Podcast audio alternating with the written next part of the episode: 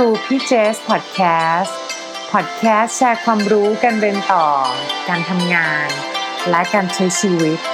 เพราะความรู้ที่ใช่ทำให้คุณใกล้เป้าหมายขึ้นทุกวันสวัสดีค่ะขอต้อนรับเข้าสู่ครูพี่เจสพอดแคสต์ค่ะคุณอยู่กับเจสภักษิกรทับทิมทองวันนี้เป็นพอดแคสต์เอพิโซดที่66นะคะประจำวันที่11เมษายน2562ก่อนอื่นเลยค่ะต้องขอพูดถึงเหตุการณ์วันที่10เมษายนนิดนึงนะคะที่จริงๆเป็นวันที่พี่เจสอัดพอดแคสต์วันนี้นี่แหละค่ะก็มีเหตุการณ์ไฟไหม้ที่เซ็นทรัลเวิลด์นะคะก็มีคนเสียชีวิตด้วยก็ขอแสดงความเสียใจกับเหตุการณ์นี้ด้วยละกันนะคะแล้วก็มันเป็นอะไรที่คนไม่คาดคิดเนอะว่ามันจะเกิดขึ้นแล้วก็คิดว่าเราอยากให้ทุกคนเนี่ยก็ดูแลตัวเองหวังว่าคนที่ทุกท่านรักแล้วก็ถ้าเกิดใครมีคนที่คนใกล้ตัวหรือคนในครอบครัวต้องประสบอุบัติเหตุนี้ก็ขอให้ทุกคนปลอดภัยแล้วก็หายดีนะคะโอเคค่ะกลับเข้ามาในพอดแคสต์หัวข้อวันนี้นะคะจะมาแชร์ค่ะว่าวิธีขอฟีดแบ็กยังไงให้มันเวิร์กนะคะทำไมเราต้องขอฟีดแบ็กน้องเคยได้ยินเรื่องเกี่ยวกับของกัปตันเรือกับต้นหนไหมคะกัปตันเรือเนี่ยเป็นคนขับเรือใช่ไหมคะแล้วต้นหนเนี่ยเป็นคนดูต้นทางกัปตันเรือเนี่ยมีในใจอยู่แล้วแหละว่าสมมติกัปตันเรือเนี่ยอยากจะไปจากเกาะ A ไปเกาะ B กัปตันเรือต้องขับไปต้องสเตียร์ตัวเรือใบเรือของเขาเนี่ยไปให้จากจุด A ไปจุด B ให้ได้ตอนที่ไปเนี่ยมันก็จะมีลมพัดใช่ไหมคะลมอาจจะพัดไปซ้ายบ้างขวาบ้างแต่คนที่เป็นต้นหนเนี่ยแหละค่ะจะต้องบอกกัปตันว่าเรือเราเดินไม่ตรงนะออกนอกเส้นทางเราจะต้องสเตียร์เข้าซ้ายหน่อยเราต้องสเตียร์เข้าขวาหน่อยปรับให้สุดท้ายเนี่ยเรือเข้าเส้นทางแล้วมุ่งไปสู่ตัวจุดมุ่งหมายของเราได้จุดมุ่งหมายตรงเนี้ยมันก็คือเหมือนเป้าหมายของเราแหละค่ะน้องๆคนที่ทำงานอยู่หรือกำลังเรียนอยู่ก็ตามเนี่ยเชื่อเลยว่าทุกคนเนี่ยอยากจะเลื่อนตำแหน่งได้เร็วประสบความสำเร็จเร็วหรือว่าได้รับคำชมได้รับการประเมินผลงานที่ดีจากหัวหน้าหรือจากลูกค้าก็ตามฉะนั้นการขอฟีดแบ็กจะบอกว่าเป็นสิ่งสำคัญที่จะทำให้เราไปถึงเป้าหมายของเราได้เร็วค่ะแล้วก็วันนี้ค่ะเป็นบทความที่เอามาแชร์จาก Harvard Business Review นะคะ How to ask for feedback that actually helps you แล้วก็มาจากประสบการณ์ส่วนตัวของ PJ's ด้วยตอนที่ทำงาน Management Consulting ซึ่งก็ถือว่าเป็นงานที่มีการให้ฟีดแบ็กกันตลอดเวลาทุกโปรเจกต์เลยค่ะถึงกับขั้นมีเทรนเลยนะคะว่าสมมติตอนที่ PJ's เนี่ยเป็น Engagement Manager เป็นผู้จัดการจะให้ฟีดแบ็กน้องๆเนี่ยต้องให้ฟีดแบ็กตอนไหนช่วงไหนบ้างและคำพูดที่ให้ต้องให้ยังไงนะคะก็จะมาแชร์ให้ฟังวิธีแรกค่ะตอนที่เราจะไปขอฟีดแบ็กอะเราให้ไปขอฟีดแบ็กและพูดให้เคลียร์เลยค่ะว่าเราอยากได้ honest feedback จริงๆคือเราไม่ได้มาเล่นๆนะคะคือเราบอกเลยว่าเนี่ยเราอยากจะขอฟีดแบ็กเพื่อที่เราจะอยากจะพัฒนาตัวเองสมมุติเราเพิ่ง presentation จบไปเราสามารถขอฟีดแบ็กได้ว่าเราจะพัฒนายังไงให้พูดดีขึ้นหรือว่าเราเพิ่งทำโปรเจกต์จบอย่างเงี้ยค่ะหรือว่ามันเพิ่งจบบางคนทำงานเสร็จมีเป็นควอเตอร์อย่างเงี้ยค่ะเราก็สามารถไปขอฟีดแบ็กกับไม่ว่าจะเป็นเพื่อนร่วมงานหรือหัวหน้างานได้อย่ารอให้ไปถึงสิ้นปีค่ะเพราะเข้าใจว่าหลายๆคนอาจจะทำในบริษัทที่ใหญ่หรือบางคนทำในบริษัทที่อาจจะไม่ได้มีการวางevaluation feedback กันบ่อยนักบางคนไปรอถึงสิ้นปีเนี่ยมันก็ไม่ทันแล้วเราจะถูกประเมินไปแล้วไงคะก็จะบอกว่าเนี่ยให้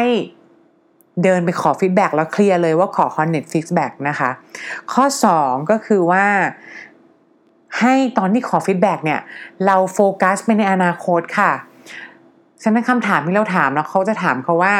เมื่อกี้เราพรีเซนต์เป็นยังไงบ้างถ้าในอนาคตเราจะพัฒนาได้ยังไงนะคะ ส่วนใหญ่สิ่งที่เราได้รับฟีดแบ็กมาเนี่ยเขาก็จะบอกค่ะว่าอ๋อเมื่อกี้เราพูดเร็วไปนะเมื่อกี้เราอธิบายใช้คำเทคนิคมากเกินไปแล้วบางทีเนี่ยการที่คนให้ฟีดแบ็กเราอะถ้าเราไม่เข้าใจว่าฟีดแบ็กนั้นมันโซวอดเราควรจะถามเขาด้วยนะคะเพราะบางคนที่เขาให้ฟีดแบ็กเขาก็พูดโดยที่ยังไม่ได้คิดไงยกตัวอย่างเช่นบางคนบอกว่าสมมติเมื่อกี้เพิ่งมีมีตติ้งประชุมใหญ่กันเสร็จไปแล้วเราก็เดินไปขอฟีดแบ็กว่าเมื่อกี้ฟีดแบ็กในประชุมเป็นยังไงบ้างคะเขาอาจจะตอบมาว่าน้องเอเงียบไปนะแต่บางทีเราก็ไม่เข้าใจไงเงียบหมายความว่าอะไรบางทีการที่เราเงียบเนี่ยก็คือเราให้ความเคารพกับผู้ใหญ่ให้กับคนพูดใช่ไหมแต่ในมุมมองของเขาเนี่ยเราถามกลับไปเอ้าพี่แล้วมันเงียบแล้วมันยังไงหรอความหมายของพี่เขาอาจจะได้ตอบกลับมาว่าอ๋อจริงๆแล้วพี่อยากให้ A เนี่ยแสดงสิ่งที่เราวิเคราะห์มาพูดไปเลยในห้องไม่ต้องอายแหละหรือว่าพี่อยากจะให้ A เนี่ยสอบถามลูกค้ามากกว่านี้อยากให้ A มีจุดยืนมากกว่านี้ในที่ประชุมลูกค้าจะได้เชื่อถือแบบนี้ค่ะเราจะได้เห็นไปเลยว่าเราจะเอาไปพัฒนายังไงในอนาคตนะคะแล้วก็ข้อ3เนี่ยค่ะ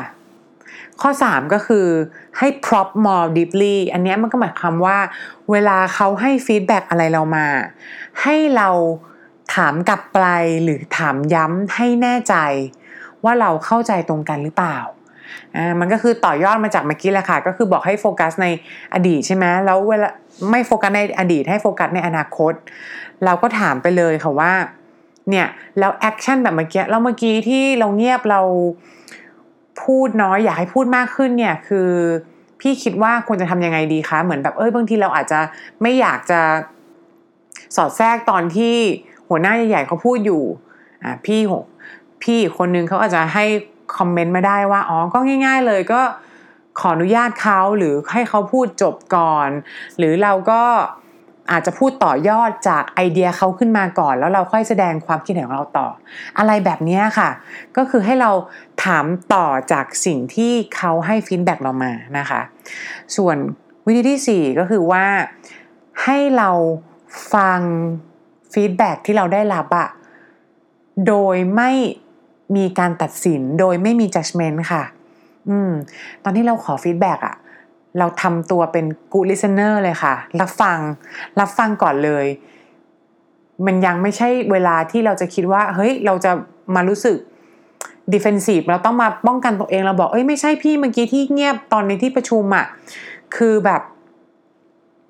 ไม่กล้าพูดหรืออะไรอย่างเงี้ยให้คนที่ให้ฟีดแบ็กเราอะพูดให้เสร็จก่อนค่ะพูดให้เขาจบก่อนแล้วถ้าเกิดเรามีข้อคิดเห็นอะไรเราค่อยพูดตอนหลังๆเลยแต่ให้เขาพูดออกมาให้หมดก่อนเพราะการที่เราเหมือนแบบพูดอยู่แล้วเราไปขัดเนี่ยเขาก็จะเริ่มคนให้ฟีดแบ็กจะเริ่มรู้สึกว่าเอ้ยคนนี้อยากได้ honest feedback จริงหรือเปล่าเอ้ยไม่กล้าพูดต่อแล้วเดี๋ยวน้องคนนี้พอฟังเราจะรู้สึกเสียใจหรืออะไรก็ตามฉะนั้นตอนที่ขอฟีดแบ็กอ่ะก็คือฟังแล้วก็ให้เขาพูดต่อถามต่อนะคะเทคนิคข้อที่5ขอฟีดแบ็กก็คือให้เราจดโน้ตลงไปด้วยค่ะว่าคนให้ฟีดแบ็กเราพูดว่าอะไรบ้างมันจะช่วยให้เรามันดีทั้ง2ทางค่ะทางแรกเลยก็คือว่าคนที่พูดอะคือถ้าเกิดมีน้องมาขอฟีดแบ็กจากพี่เจสแล้วตอนที่พี่เจสพูดไปน้องเอาสูตรขึ้นมาจดนะจะรู้สึกว่าเฮ้ยคนนี้น้องคนนี้มาจริงไม่ได้มาเล่นtake it seriously แล้วเขาเห็นคุณค่ากับสิ่งที่เราพูดไปฉะนั้นเรารู้เลยว่าสิ่งที่เราพูดไปเนี่ยเราอยากให้เขาได้จริงๆเราก็จะให้ข้อมูลเขาเพิ่มอันเนี้ยในเชิงของคนพูดในเชิงของน้องเองที่เป็นคนรับนะคะพอเราเทฟีดแบ็กเข้าไปแล้วมันเราก็จะสามารถแทร็กได้ไงว่าเราจดมาแล้วฟีดแบ็กเนี่ยต้องบอกว่าฟีดแบ็กมันก็คือเป็น opinion ซึ่งเราต้องมองฟีดแบ็กเหมือนเป็นของขวัญนะคะเราได้ของขวัญมาเยอะเลยเราได้ความคิดเห็นมาเยอะเลยทีนี้บางความคิดเห็นหรือบางฟีดแบ็กเราจะรู้สึกว่าเอ้ยโมเมนต์นั้นเราจะต้องแก้จริงๆเราจะต้องปรับนะเราจะได้แบบดอกจันไว้เลยแต่อันไหนที่เรารู้สึกว่าอันเนี้ยมันเป็นอะไรที่ situational คือเป็นเฉพาะเหตุการณ์อ่ะพอดีตอนนั้นเราไม่ได้มี attention จริงๆหรือว่าเราไม่ได้ตั้งใจจริงๆเราก็มีสิทธิ์เลยที่จะบอกว่าไม่ เราไม่อาจจะไม่เทคฟีดแบ็กนั้นเราจะได้จัดอันดับความสำคัญได้ถูกนะคะเนี่ยแหละค่ะก็คือ5วิธีง่ายๆขอฟีดแบ็กยังไงให้เวิร์กนะคะหวังว่าจะเป็นประโยชน์กับน้องๆนะคะแล้วก็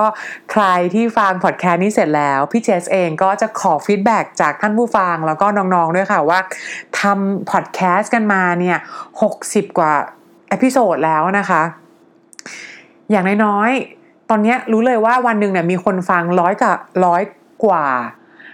คนนะคะจากคนที่ follow อยู่ประมาณ 5-600 คนเนี่ยอย่างน้อยถ้าเกิดใครไม่เคยเขียน feedback ยังไม่เคยเขียน comment เลยช่วยลองเขียน feedback comment มาหน่อยค่ะว่าชอบตรงไหนหรืออยากให้เพิ่มตรงไหนนะคะ comment มาได้เลยใน podcast comment อันนี้หรือว่าแอดไลน์มาคุยกันในแอดไซน์